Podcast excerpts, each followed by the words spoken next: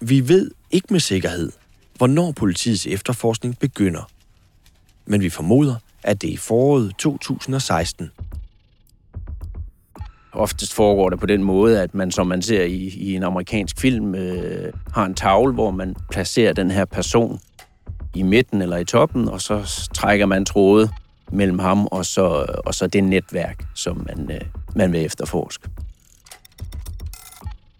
Billedet kan altid ændre sig, så derfor så, så er det klart, at så er man nødt til at være omstillingsparat og fleksibel. Og ofte så dukker der måske en bagmand op, der sidder endnu højere op i et netværk. I forbindelse med, at politiet overvåger LTF'eren, som vi kalder Blackjack, så får de ret hurtigt øje på hans makker, Mumtaz, som også er dansk-pakistaner. Mumtaz og LTF'eren Blackjack arbejder jo tæt sammen. De er jo markere, som det hedder i det kriminelle miljø. Og det er jo sådan en, der har ens ryg, og en, man arbejder utroligt tæt sammen med. Tidligt i processen begynder politiet at aflytte de mistænktes telefoner i jagten på beviser. I forbindelse med efterforskningen, så aflytter de jo både LTF'eren, vi kalder Blackjack, og Mumtaz. Man lytter med, og man lytter med på alt. Og det er alt lige fra koner og elskerinder og venner og læger og hvad ved jeg.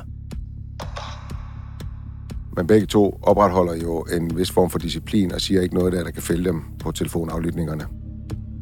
Altså, de dygtige kriminelle har det altid i baghovedet, om politiet følger med. Og selvom politiet ikke følger med, så tror de det ofte. Man skal være lidt paranoid. Og man bliver med garanti også paranoid af at være kriminel i det her plan. I Operation Blackjack bruger efterforskerne tusindvis af arbejdstimer på at overvåge, efterforske og kortlægge de mistænktes færden. Udover den digitale overvågning, indgik en lang række observatører i efterforskningen. En observatør i politiet, det er en specialuddannet politimand, der er uddannet i at blende ind. Og hans eller hendes opgave er at holde øje og dokumentere. Han ligner en fuldstændig normal mand.